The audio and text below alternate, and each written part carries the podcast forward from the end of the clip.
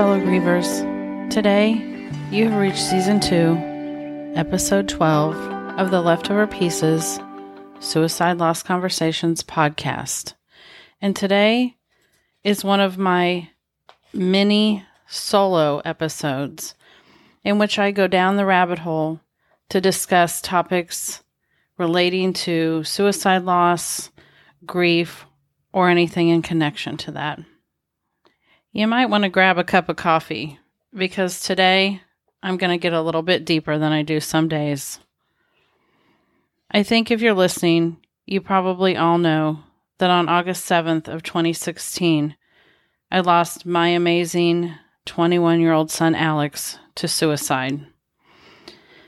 I openly share that my world stopped spinning and my heart shattered into what I feel like was a million pieces that day. I was beyond grief stricken, and for several years, I was simply lost. I know many of you can relate. I know that many of you also can relate with finding yourself at a crossroads, a crossroads of either sitting with this and letting it essentially end our lives too, or taking the other direction and learning to live again. I knew that I wanted to find happiness. I had even told people that I was chasing joy, and I was. I just needed to figure out how to catch it. So one day I decided. I decided that I wanted to live and I wanted to do more than just survive. That I wanted to figure out how to carve a new life and a new me and find a new version of happiness again. What I knew was that I could no longer allow Alex's death to define me. So instead, I have chosen to allow it to refine me. I put those pieces back together. And if you have lost your child to suicide, I believe with everything in me that you can too. You also know I won't lie to you and say that the new you is going to look just like the old you. Because it just won't. But I believe that you can find a way to be guided toward hope and into healing. Because I found a way. And over the last several years, I not only started this podcast, a podcast to have a voice and a place to connect with you, a place to start my own journey on a road to becoming a healer myself. So I'm going to pause for just a minute on the train of thought that I'm going down, but I'll come back to it. I promise I'll come back to it in a minute. But when I was putting my thoughts together on having this conversation with you today, I found myself asking, why do I do this? And maybe you want to know why I do this. So I'm going to do the best I can to unpack that answer. And it had me thinking about a post I was reading the other day. It was a post on a Facebook group that I belong to that's for mothers that have lost their children to suicide. So I, of, of course, won't be specific in anything I share here. I'll just be general for the sake of confidentiality. But this post was a mom expressing her feelings of being ignored or being invisible.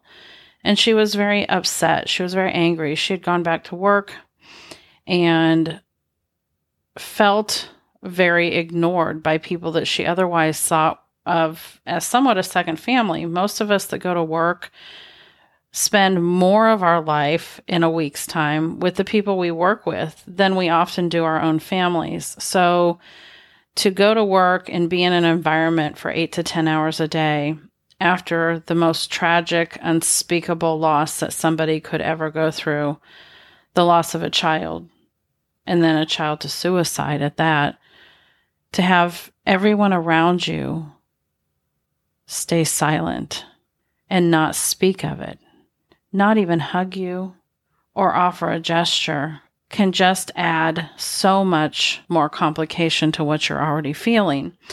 And so, as I read the post and I read the replies to the post, the replies were, as you can imagine, very supportive. Those environments on Facebook like that are meant to be support that's non judgmental and just that supportive and a place that we can go to feel somewhat safe with our emotions. And so sometimes the venting is just that it's meant to be venting, and we're there to hold each other up.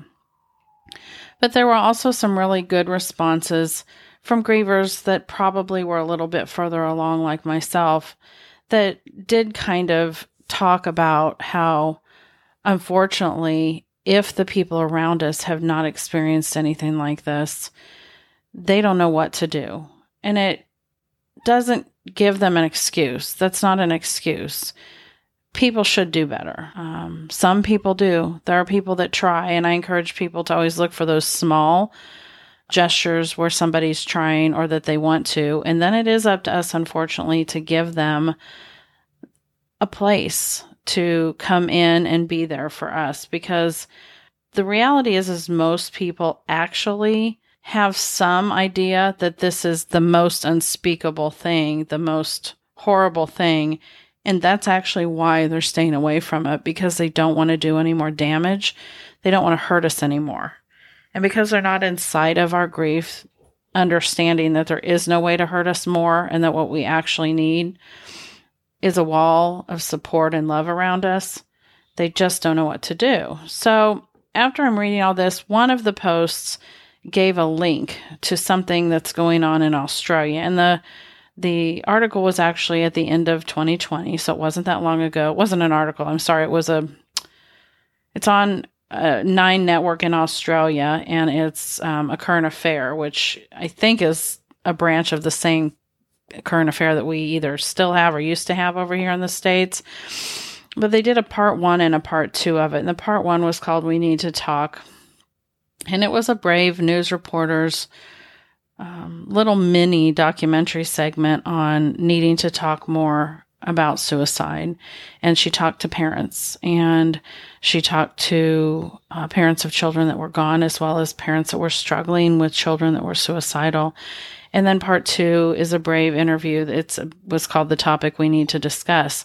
But it's Australia starting to be more forward in their discussion about suicide. And so that's, to be honest with you, just a, a long story to give you an explanation on one of the reasons why I do this. I do this because, well, it's like the title of my podcast, Suicide Loss Conversations. I just believe that we have to have conversations openly and candidly, and we have to do things that are hard in order to make a difference. And if we're going to take suicide out of the closet and take grief out of the closet and make suicide awareness and mental health awareness more prevalent and less stigmatized, the only way to do it is to continue to have the hard conversations, to continue to be consistently persistent, which is what I like to say, and and not giving up even when it feels like it's not making a difference. I do this for those reasons. I also do this because I want to talk about Alex and I want to shine his light into the world. And I do this for me and you because grief should not be stigmatized either. Grief should be normalized. And grief can live alongside of happiness. We can learn to forge a new life with grief as a part of it. But as a part of normalizing it, it has to be okay to create a community of grievers.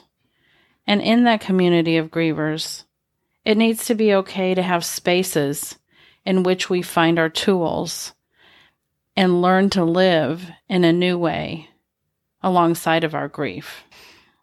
The old ideas that we're just going to work through a few steps and then we'll move along and this will all be over. Well, that quite honestly needs to be over because that isn't how this works. So, this is the part where I go back to what I told you I would pick back up on, which was when I was talking about the fork in the road and where I allowed Alex's loss to refine me instead of define me like it had been doing. This podcast and suicide loss conversations is going to continue to be a part of my life, probably for a long time. This is a very important part of my journey in connecting with you, in advocating for mental health awareness and change, and also in normalizing grief. And now there's a space for another part of the leftover pieces. And I'm calling that part rebuilding you. The leftover pieces, rebuilding you, is my brand new website that at the date of the airing of this episode on August 29th of 2021 is only a few weeks from being live. My website, theleftoverpieces.com, will be available no later than September 15th of 2021. And we might even get it out there before then, but I'm not going to make any promises, so I'm going to keep that date. It does already have the domain and a placeholder, so you can go to it and bookmark it. So, what can you expect from the leftover pieces rebuilding you? Well, just like this podcast, I expect over time my vision will only grow. But for now, you can definitely plan on resources that will support you in your grief. You'll be able to connect to this podcast where I can continue to reach you with weekly conversations. You can connect to community in many different ways in order to find comfort and encouragement. And when you're ready, there will also be a space for rebuilding, a space where all things coaching and healing will be located. And I want you to know that there's going to be a big variety of things available. And just like the podcast, I always welcome any feedback you have. The two easiest places to reach me are either through email at melissa at theleftoverpieces.com or through DMs on Instagram. And I've been working especially hard to put together a very meaningful group that I'm going to launch through my website that's going to be called Picking Up the Pieces. And that group will meet for three months at a time and will be about 50% community and 50% healing it will have a limited enrollment. And so, if you are interested in that first group that will start on September 29th, just a month from the airing of this podcast, please do reach out and have me put your name on that list. If you've already reached out to me through Instagram or email and asked to be on the list, trust that I have you on it. But if you have not and would like to do that, just let me know. Oh, and I almost forgot. There is a piece on the website that's already available now, and it's a free ebook that I wrote intended for the early days of loss in the first days, weeks, and months after loss. But there are absolutely parts of it that could be used at any point in our grief journey. And that's available through a link in my bio on Instagram. There will also be a link on the website to it once the website's up. But it is book one of a three part ebook series that I'm writing. And the first book is geared towards the early stages, and then the next two parts will be geared appropriately towards, mm, I don't want to call them stages, later stages of grief, but later places as we go along in this journey. And those two other free ebooks will be released over the course of the next few months as the website is new and up and running. So, as I wrap up today, I want to tell you that again and always, I couldn't be more grateful to share this space with you. I'm also eternally sorry that we need to share this space together. But I hope that you find some comfort and possibly some power in it. At least that's my hope. So I'm going to end today by taking a few moments to read a poem that I wrote. And I apologize if you've heard it before. I think I might have read it one other time. I know I put it in the body of a post one time, but I'm not really sure if I've ever read it. But it kind of just came naturally out one day. I'm not even sure why, other than I was looking at some of the photos that I took of the ocean. And this poem has made it to the second to last page of the free ebook that I put out. So I thought it would be appropriate to maybe read it um, as I end today. And I call it My Grieving Soul. My grief is like the ocean. She can ebb and flow, rise and fall, even rage strong, and yet can calm softly. She either keeps me afloat or I am taken under, gone. The ocean is vast and beautiful and scary and grounding all at once. Her waters make up most of my world, even parts I cannot see. Buried treasures lie beneath the surface, but also creatures, the ones of the deep, dark places. She can take me on a rousing adventure and then carry me back home again. The ocean holds both my past and hopes for the future within every cresting, crashing wave. The ocean speaks to my grieving soul, for she is just like it. Until next time, grievers, talk soon.